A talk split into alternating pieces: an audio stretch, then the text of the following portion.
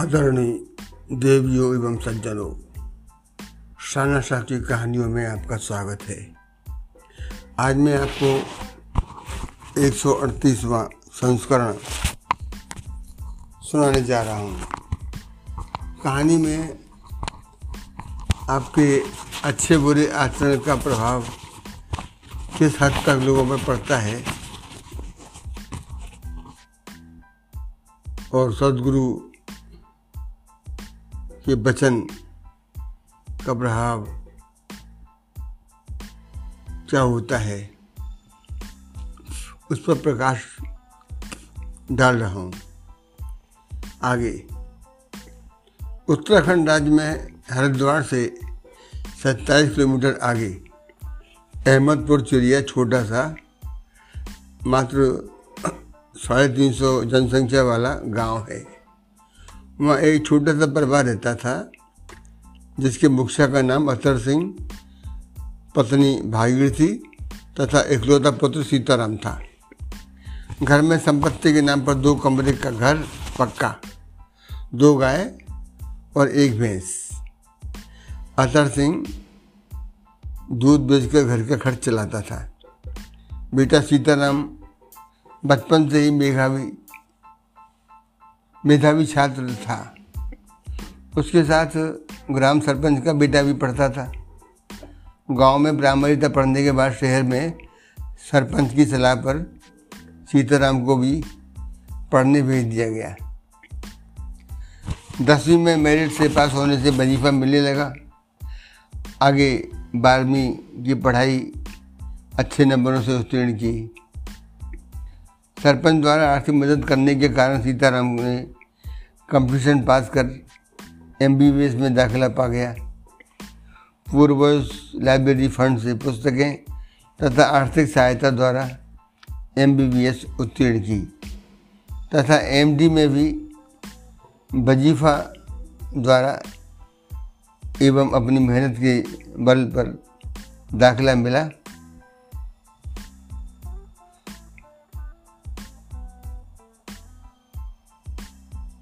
College के dean की सहायता से तथा सलाह से इंग्लैंड में नौकरी हेतु ऑनलाइन इंटरव्यू क्रॉस कर 1 ईयर प्रोबेशन पर नौकरी मिल गई।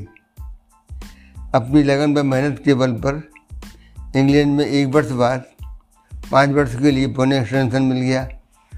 इस तरह वहाँ 15 वर्ष लगातार जॉब करने के बाद वह रिटायरमेंट ले भारत पुनः वापस आकर अपने ग्रामवासियों की स्वास्थ्य सेवा में लगने के विचार कर गांव लौट आया। इंग्लैंड से पेंशन मिलती रही। सीताराम जब 11वीं कक्षा में अध्ययनरत था तभी ग्राम सरपंच की पुत्री के साथ उसकी शादी तय कर दी गई थी। सीताराम की विद्वता, सरलता एवं सेवा भाव से प्रभावित हो इंग्लैंड निवासी ब्राउन कुक ने भी भारत आने का मन बना लिया और सीताराम के साथ भारत आ गया। सीताराम की सादा वेशभूषा व सरल व्यवहार के कारण ग्रामवासी उससे तनिक भी प्रभावित नहीं थे और न ही उसे चिकित्सक ही समझते थे। गांव के 2-3 लड़के अरब की खाड़ी में बिल्डिंग कंस्ट्रक्शन में हेल्पर का कार्य करके आ चुके थे। अतः सब लोग सीताराम को भी अति साधारण ही समझते थे, डॉक्टर नहीं मानते थे। ग्रामवासियों की अपने प्रति छोटी सोच के कारण सीताराम ने अपने अंग्रेज मित्र के साथ मिलकर योजना बनाई और एक निजी चिकित्सा केंद्र स्थापित किया तथा गांव में प्रचार करवाया कि इंग्लैंड के डॉक्टर साहब बड़े जानकार चिकित्सक हैं, वही चिकित्सा करेंगे। साथ में क्लिनिक के बाहर लिखवाया कि चिकित्सक फीस 500 रुपये, संतोषपूर्वक इलाज न कर पाने पर 1000 रुपये वापस किए जाएंगे। क्लिनिक में सीताराम पर्चा बनाएगा तथा फीस लेने के बाद मरीज अंग्रेज चिकित्सक से मिल सकता है। क्लिनिक के बाहर बोर्ड पर 500 के बदले 1000 वापस की लाइन पढ़कर ग्रामीण बहुत पसंद हुए तथा आपकी आदतानुसार एक ग्रामीण मरीज बनकर क्लिनिक में पहुंच गया। कंपाउंडर के स्थान पर सीताराम बैठा था अतः उससे पर्ची बनवा तथा फीस जमा करने के बाद चिकित्सक कक्ष में अंग्रेज जो चिकित्सक बना बैठा था से मिलने पहुंचा। चिकित्सक को पर्चा बनाते वक्त सीताराम ने आगाह कर दिया कि यह नकली मरीज है, ठगने आया है। पर्चे पर उपाय भी इंग्लिश में लिख दिया था। मरीज से केस हिस्ट्री मालूम की तो बताया कि मुंह का स्वाद समाप्त हो गया है, इलाज करवाना है। तुरंत अंग्रेज मित्र ने जोर से सीताराम को आदेश दिया कि इसको 4 नंबर की बोतल में से 2 ड्रॉप डायरेक्ट जीभ पर टपका दी जाए। दवा की 2 बूंद टपकाते ही मरीज चिल्लाया कि मूर्ख, यह तो पेट्रोल है, दवा पिला। अंदर से अंग्रेज चिकित्सक ने बाहर आकर मरीज को बतलाया कि भलाई हो, आपका स्वाद पुनः सही हो चुका है, आप जा सकते हैं। मरीज ने घर आकर पत्नी को सर्वप्रथम बतलाया तो उसकी पत्नी ने 2 दिन बाद पुनः 500 रुपये देकर क्लिनिक भेजा। मरीज ने पर्चा बनवाते वक्त सीताराम को बताया कि मेरी याददाश्त चली गई है, कुछ भी याद नहीं रहता है, इलाज करें। सीताराम ने पुनः चिकित्सक को पर्चे पर इंग्लिश में लिखा कि फ्रॉड केस है, पुनः पहले वाला इलाज दोहराना है। अतः चिकित्सक ने मरीज के साथ औपचारिकता पूर्ण कर जोर से कंपाउंडर बने सीताराम को आदेश दिया कि इन्हें 4 नंबर बोतल में से 2 ड्रॉप पिलाएं, जिसे सुनकर मरीज बना ग्रामीण बोला कि उसमें तो पेट्रोल है, मैं नहीं पी सकता।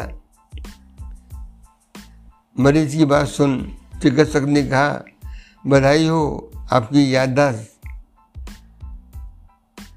हमारे चिकित्सालय में आते ही पुनः लौट आई है, आपका इलाज सफल हुआ, आप जा सकते हैं। मरीज हताश हो वापस चला गया। लगभग 1 सप्ताह बाद वही मरीज पुनः क्लिनिक आया तथा 500 रुपये फीस जमा कर पर्चा बनवाया कि मुझे दिखना बंद हो गया है, कृपया आँखों का इलाज करें। सीताराम ने पर्चा बनाया तथा उसमें लिखा कि पुनः फ्रॉड केस लेकर आया है तथा दिशा निर्देश इंग्लिश में लिखे, जिसे पढ़कर चिकित्सक ने मरीज को बताया कि हम आई स्पेशलिस्ट नहीं हैं, अतः आपको शर्त के मुताबिक दोगुनी फीस वापस करती हैं, और केबिन से इशारा किया कि इन्हें 200 रुपये का नोट वापस किया जाए। सुनकर मरीज बेहद खुश होता हुआ सीताराम के पास पहुंचकर दोगुनी फीस देने का आग्रह करने लगा। प्रत्युत्तर में सीताराम ने उसको 200 का नोट प्रदान किया, जिसे देखकर वह नकली मरीज चिल्लाया कि अरे, यह तो 200 का नोट है, मुझे तो 100 चाहिए। जिसे सुनकर केबिन से बाहर आते हुए चिकित्सक बने मरीज ने कहा, बधाई हो, हमारे क्लिनिक में आते ही आपकी नेत्र ज्योति सही हो गई, आप स्वस्थ हो चुके हैं। पछताते हुए मरीज वापस चला गया। आगे भी सीताराम ने जो लाइलाज गरीब ग्रामीण थे उनका भी तल्लीनता ईमानदारी से केवल 500 रुपये फीस में ही इलाज का स्वास्थ्य लाभ दिया। टेस्ट रिपोर्ट, एक्सरे एक्सेट्रा सब फ्री किया जाता था। एक बार लक्ष्मण झूला पर वह अंग्रेज मित्र घूम रहा था कि अचानक उसके दिमाग में आया कि पहाड़ी रास्ते में चलकर देखता हूँ, सुना है बड़े बड़े सिद्ध मुनि रहते हैं। अतः कई किलोमीटर पहाड़ी रास्ते पहुँचने पर एक आश्रम दिखलाई पड़ा। वहाँ एक संत ध्यान मुद्रा में दिखलाई पड़े। ब्राउन कुक को आश्रम का वातावरण बहुत ही आकर्षित कर रहा था, अतः वहीं बैठकर संत से बात करने का इंतजार करता रहा। अचानक संत ने नेत्र खोले, सामने ब्राउन कुक को बैठे देखा तो पूछा कि क्या चाहते हो। प्रत्युत्तर में कुक ने निवेदन किया कि महाराज जी, मैं आपसे अत्यंत प्रभावित हूँ, कृपया मुझे अपना शिष्य बना लें, लेकिन एक शर्त है कि मैं सिगरेट और शराब का सेवन बंद नहीं कर सकता। संत ने मुस्कुराकर कहा कि ठीक है, लेकिन जब भी आप शराब अथवा सिगरेट पिए तो मेरा ध्यान भी साथ में कर लिया करना। इस शर्त पर वह खुशी से तैयार हो गया। दूसरी शर्त कुक ने संत के सामने रखी कि मैं मंदिर अथवा आपके आश्रम रोज नहीं आ सकता हूँ। इस पर संत ने कहा ठीक है, इसके बदले आप नियम लेवें कि अपने पड़ोसी के नियमित दर्शन करके ही भोजन करेंगे। दोनों शर्त मानने पर संत ने कुक को दीक्षा प्रदान की। सीताराम के साथ एक अलग कमरे में कुक भी रहता था तथा उसके पड़ोस में एक कुम्हार भी। अतः कुक ने नियम बनाया कि नियमित कुम्हार को दिन में एक बार देख लेता था, तभी खाना खाता था।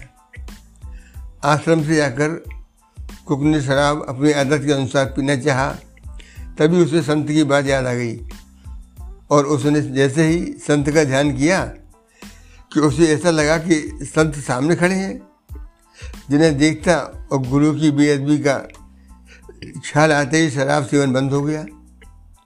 कई बार कुक ने प्रयास किया, लेकिन गुरु को ध्यान करते ही गुरु प्रकट महसूस होते ही बेअदबी का भाव विचार कर शराब सिगरेट भी स्वतः ही बंद हो गई।